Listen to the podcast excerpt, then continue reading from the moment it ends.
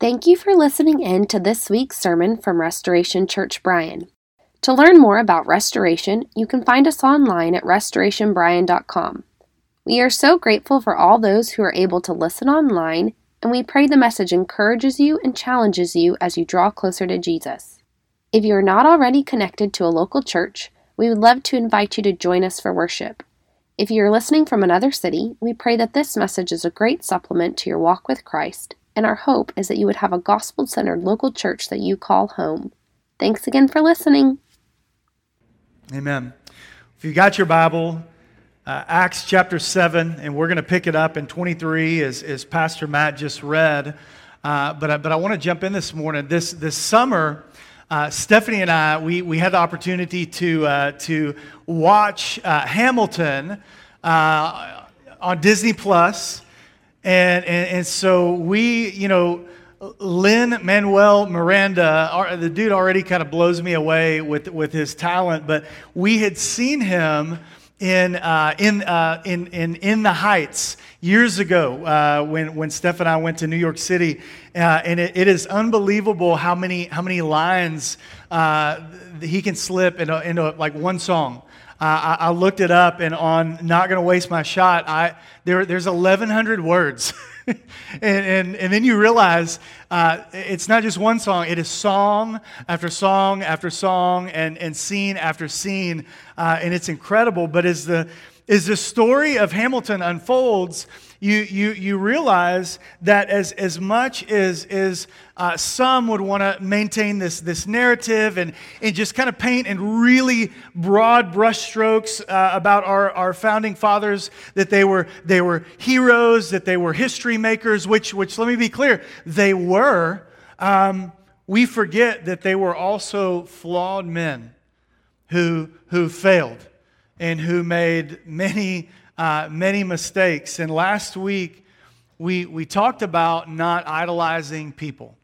We talked about uh, not idolizing people, but, but realizing that the greatest, the greatest people used by God were, were imperfect people whose, whose lives were pointing to Jesus. Amen? I don't know if y'all were with me this morning. We may need another train to come by to, to wake us up a little bit. So, so here, here's the question what about you? Have, have as, as we jump into Acts 7, uh, have you been missing, maybe you've been missing, have you been missing some of, of the, the biblical pieces uh, to rightly discern why we study and hold up these biblical figures? Y'all with me this morning? Maybe, maybe, maybe to, uh, you know, have you rightly discerned what the purpose of the law really is? Church, Moses is absolutely shown to be a Christ figure in the Old Testament, right? Uh, there's, there's no doubt that Moses was this Christ figure, and we're going to see this in this passage this morning. He was a man that was set apart by God. He was, he was rejected by, by his own people, but ultimately raised up to bring deliverance. And, and, the author of Hebrews even recognizes this when he talks about, he speaks of Jesus as the greater Moses. And so he is paying homage to, to the person and the work of Moses. But in the famous words of, of Christian hip hop artist Shai Linne, Moses wasn't good enough. It's only Jesus. If you haven't heard that song, go look it up. The people idolized Moses, but there was a Moses that they, that they had missed. They idolized him, but there was, there was a Moses that they had missed, a, a flawed man whose ultimate role was to point to another deliverer who was to come. And, and so, so really, the question is Christian, does, does your life do the same? Does your life point to another deliverer? As we jump in this morning, here, here's my, uh, we got, there's, there's three things that we're going to look at in regard to the Moses they miss. Full disclosure, uh, Friday, uh, Thursday or Friday, I, I, connected with our office uh, manager to change the uh, the first point of my sermon, uh, and all 550 or 600 bulletins had already been printed. so uh, here, here's the first point I want to make. This, this is the Moses they missed. It's not going to match up with what you have in your bulletin. Um, they missed my way, Moses. They missed my way, Moses. Uh, if you got, you got a neighbor next to you, which I think you do, I want you to look at Adam and say, My way. Okay, look at your other neighbor and say, My way. Some of y'all said that with a little bit of an attitude. So, so just like Moses. So he, let, let, me, let me create a little context, or not create, it's the context, it's there. Uh, in, in Acts 6.11, Stephen is, is being, he's being, he's being faced with this charge of blasphemy, uh, blasphemous words against Moses, uh, against God, but they, they make a point to say also against Moses. And then in Acts 6 13 through 14, they, they, they were saying that, that Stephen was telling them that Jesus was going to come in and destroy this place, the, their place of worship, the temple, and change the customs that had been delivered by Moses. And so Stephen, uh, he's got this angry mob, and they're about to take his life. Exodus 2 as we as we as we dive in uh, let's look at verses 23 through 28 and we're going to look at we're to look at my way moses it says, When he was 40 years old, verse 23, it came in his heart to visit his brothers, the children of Israel. And seeing one of them being wrong, he defended the oppressed man. He avenged him by striking down the Egyptian. He supposed that his brothers would understand that God was giving them salvation by his hand, but they did not understand. And on the following day, he appeared to them as they were quarreling and tried to reconcile them, saying, Men, your brothers, why do you wrong each other? Verse 27 But the man who was, was wronging his neighbor thrust him aside, saying, Who made you a ruler and a judge over us? Do you want to kill me as you killed the Egyptian yesterday? See, Exodus 2 doesn't, it doesn't reveal Moses, uh, his age when this series of events transpired, but, but Stephen, uh, following Jewish tradition, mentions that Moses was 40 years old. Now, here's the deal I is going to give you a little insight into my mind, which is a scary place. Uh, I, I, don't know why my mind goes this, this like this direction, but uh, may, maybe it's because I'm a 40 year old man.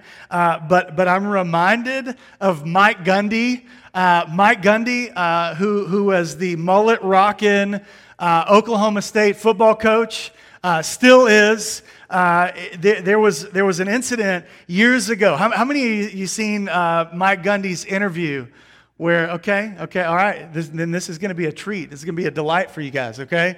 Um, so, so Mike Gundy, Oklahoma State football coach, years ago is in a session with reporters, and he, he goes off on them for this disparaging article that they had written about one of his players. And in the middle of this media session, he's like challenging reporters. Uh, and, he, and he repeats these famous lines, and he says, Come after me. I, I'm, I'm a man. I'm 40. And so I don't know if Moses was rocking a mullet, but this was his I'm a man, I'm 40 moment, okay? Uh, verse 23 says that it came into his heart, uh, which is a Greek idiom meaning to, to, to rise, arise in the heart. It's, it's equivalent to our expression, the thought occurred to me. So the thought occurred to him uh, and so Moses decides to, to visit his Israelite brethren. So, so he, he cruises out, and, and David Peterson says this about that, that, that this word visit. Uh, more than the conventional sense of visit is implied by the verb here. Moses in, intends to come out of his royal environment, out of all this Egyptian sort of luxury that he had been living in, not only to see, but to assist his fellow Israelites. So Moses, they, like this is he, he's going to come out and reveal himself as the great leader. He's going to reveal himself as the great savior of, of Israel. But here's the thing Moses thought that he understood his, his role uh, to the people, as Savior to the people, but he ends up taking matters into his own hands. As, as you look at the text, after witnessing an Egyptian abusing one of his Israelite brothers, Moses ends up killing the oppressor. In the Greek, that word for striking, yo, that's, that's, the, that, that's a death blow. So he, he kills this dude. But instead of, check this out, instead of cueing the royal music and the red carpet and everybody going, oh my gosh, Moses, our deliverer, our Savior, is here to rescue the day. The text says that they thrust him aside. And I, you know, I, I read a, a, lot of commentaries each week as, as, I'm, as I'm rolling through the passage. And I, I read where a commentator said this. He said, His fellow Israelites were slow to recognize him as their deliverer. You think? This was shown on the occasion when he presented himself to, to them as their champion. After he was fully grown, 40 year old man, a man, I'm 40, but uh, doesn't say that in the text. But his intervention on their behalf was not appreciated. Like, as I read that, I'm like, no, what, what? No, I, I don't believe that's what's going on and what's going down in this passage. Yes, Moses was being raised up as, as ruler and as, as redeemer. We, we see that in verse 35. But Moses, y'all, of all people, Moses would come to understand that you can't accomplish God's purposes in your own strength and in your own timing. I don't know if y'all, I don't know if y'all heard me this morning.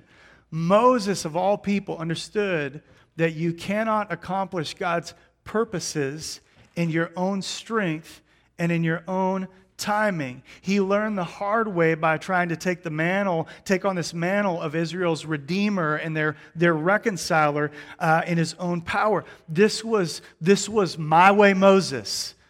This was my way Moses, and his plan completely backfired. And, and, and here's, here's a little application for us, church family.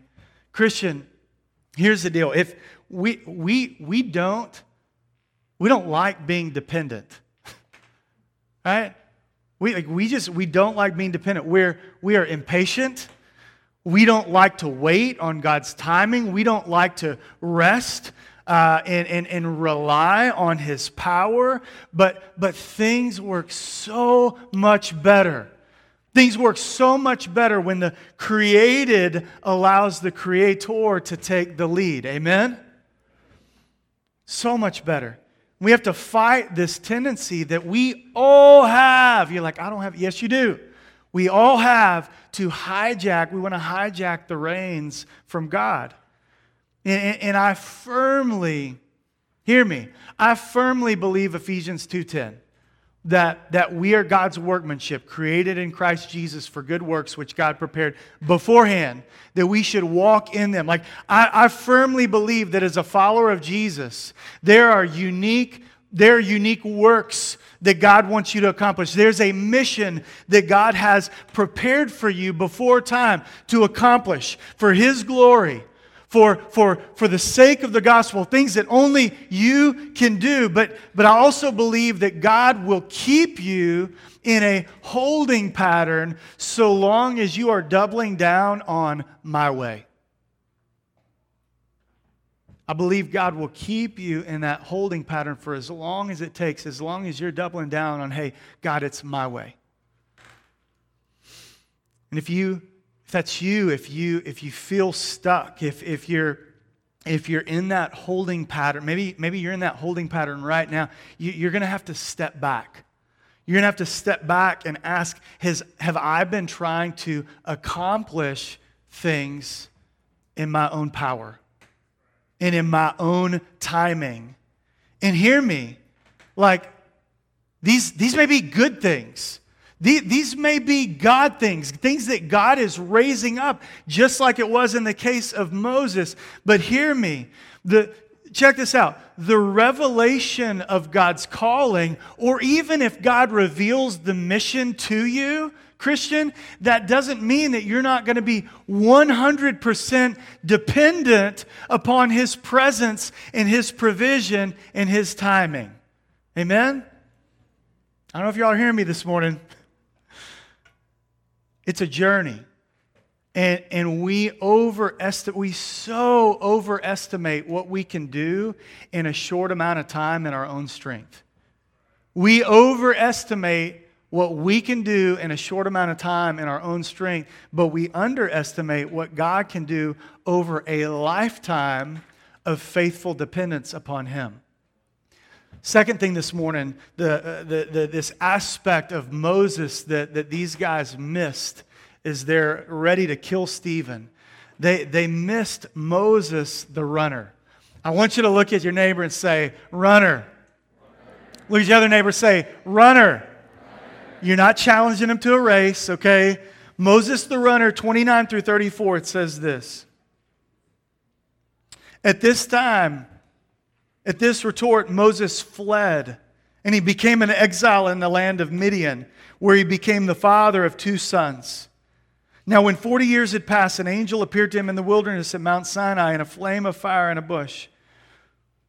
When Moses saw it, he was amazed at the sight, and he drew near to look. There came the voice of the Lord I am the God of your fathers, the God of Abraham, and of Isaac, and of Jacob. And Moses trembled and did not dare look. Verse 33 Then the Lord said to him, Take off the sandals from your feet, for the place where you are standing is holy ground. I have surely seen the affliction of my people who are in Egypt. And I've heard their groaning, and I've come down to deliver them. And now come, I will send you into Egypt. The second thing that they missed was Moses the runner. Verse 29 tells us that Moses fled. Uh, I looked up the Greek word. It means to move quickly from a point or an area to avoid, uh, in order to avoid presumed danger or difficulty, to run away. But I, like, I can't even make this up. The, the Greek word is fuego. so, like, dude, dude took off because things were hot, okay? Um, there you go. Greek word of the day. In verse 29 reveals that he became an exile in the land of Midian. An exile in the land of Midian. Midian lie, it lied to the south in, in what today is, is the western part of Saudi Arabia. Now, the text tells us that he was an exile in Midian. He was a stranger. He was a sojourner. He was, uh, uh this idea of he was a temporary resident. But let this sink in. Moses settled down in Midian for 40 more years. 40 years. He had a wife, he had, he had a family. Like Midian had not become some temporary uh, pit stop, Midian had become his home. And I, I, like, this is me, right? I tend to believe that without God's intervention, Moses would have died an old man in Midian and Israel would have remained in Egypt in slavery and in bondage. Then you fast forward 40 years later in, in verse 30, and God miraculously appears to Moses in a, this burning bush that doesn't burn up. And he reveals himself as the God of his fathers, of Abraham, Isaac, and Jacob. And, and God was showing that even despite, check this out, even despite Moses being on the run, God was going to be faithful to his promise. Some of y'all need to hear that this morning. God was showing that even as Moses was on the run, God was still faithful to his promise. And once again, you see God meeting his people outside the Holy Land. We talked about this last week.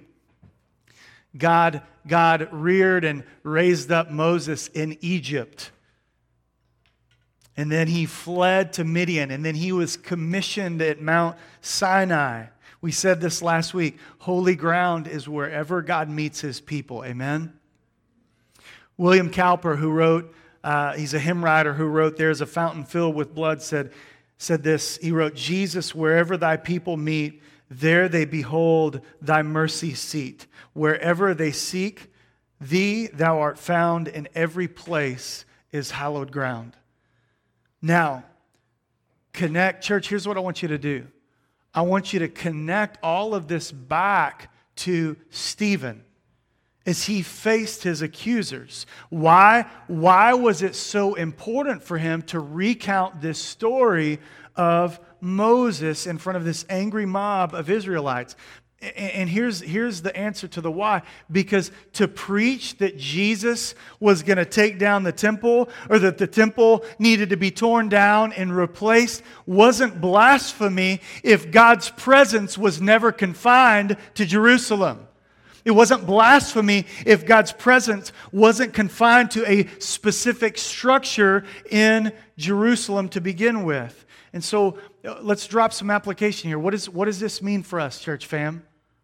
Couple of things. God met Moses, number one, while he was on the run. God met Moses while he was on the run. Number two, he met Moses in the middle of the wilderness.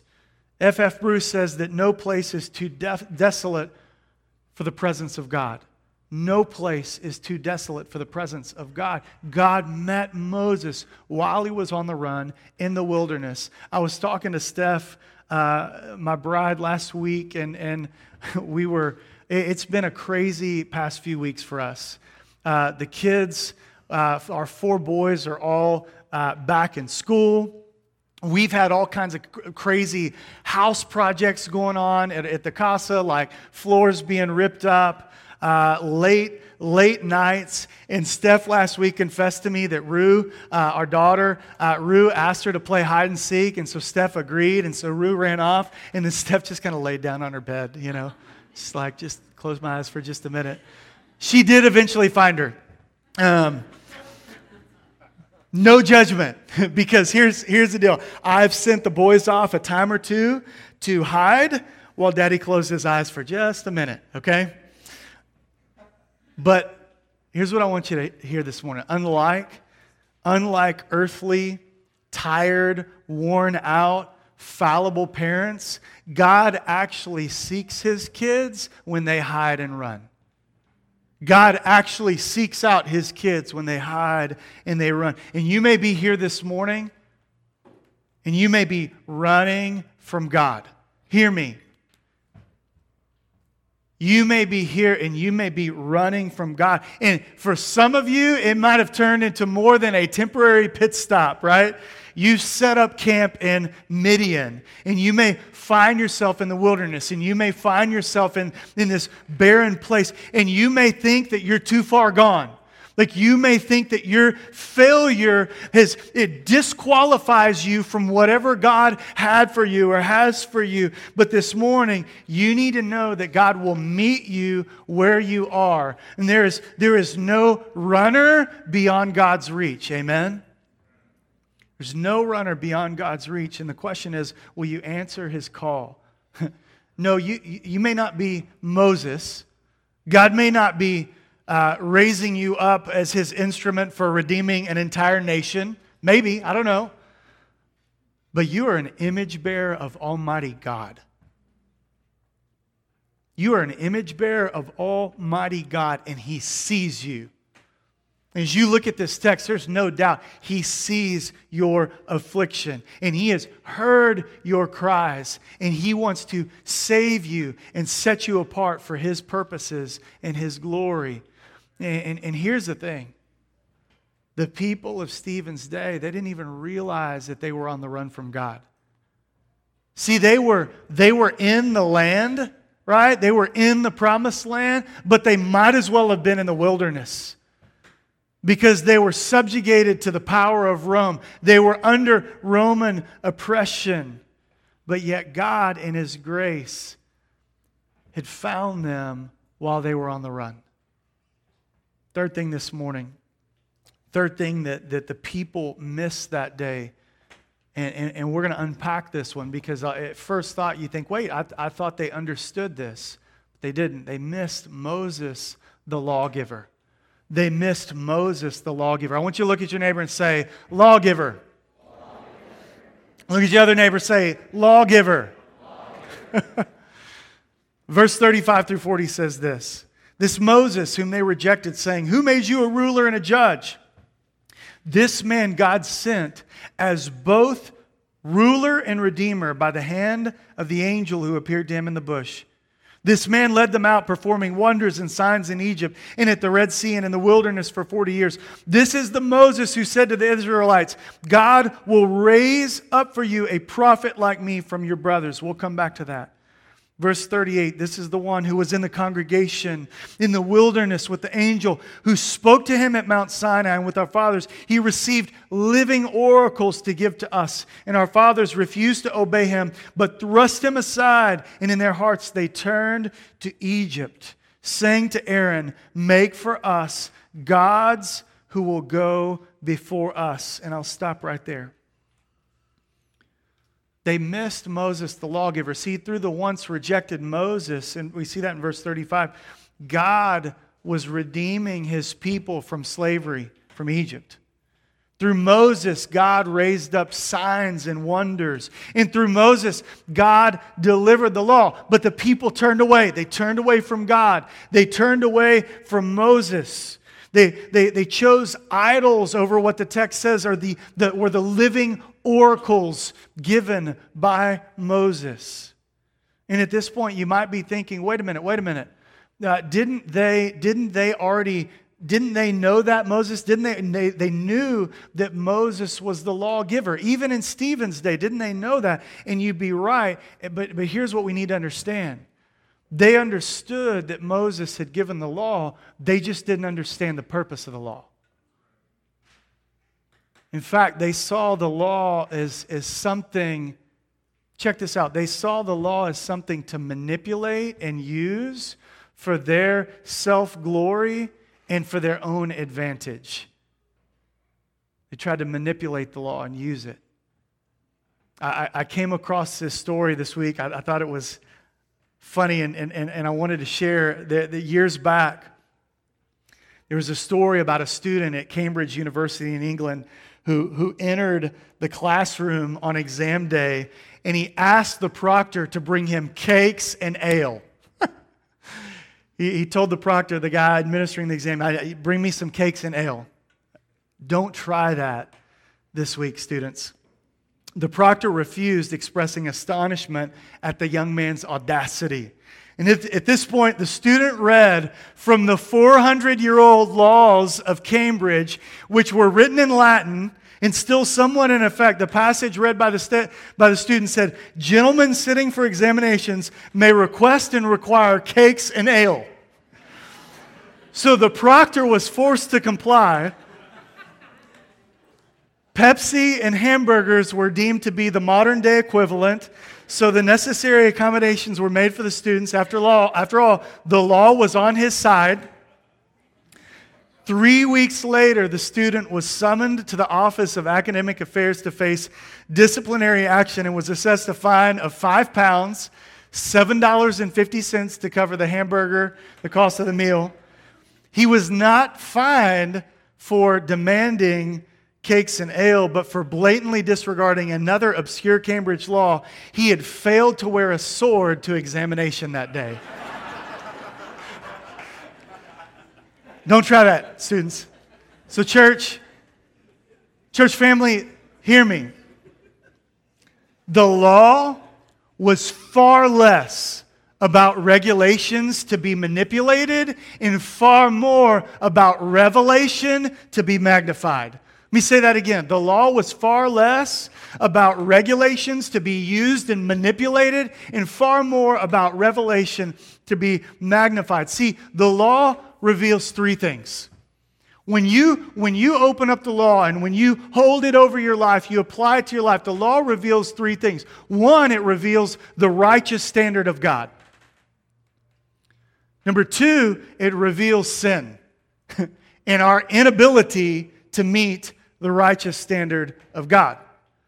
Number three, it reveals our need for mercy and our need for the rescue of God. That's why Paul would say in Galatians, Galatians 3 24 through 25, he said, So then the law was our guardian the law was our guardian until Christ came in order that we might be justified by faith. Verse 25 of Galatians 3 But now that faith has come, we are no longer under a guardian, Paul says. See, no doubt this is what this, this is this was the most important thing that these angry Israelites missed about Moses. Moses was pointing to Christ. That's what verse 37 tells us. Stephen says, This is the Moses who said to the Israelites, God will raise up for you a prophet like me from among your brothers. Thomas Constable says, by insisting on the finality of the Mosaic law so strongly as they did, Stephen's hearers were in danger of repudiating what, what Moses had prophesied about this coming prophet. Church, the law was just meant to be a guide. Amen? The law was just meant to be a guide, it was never meant to be the final destination. And I'll, I'll, I'll close, I'll close with this this morning.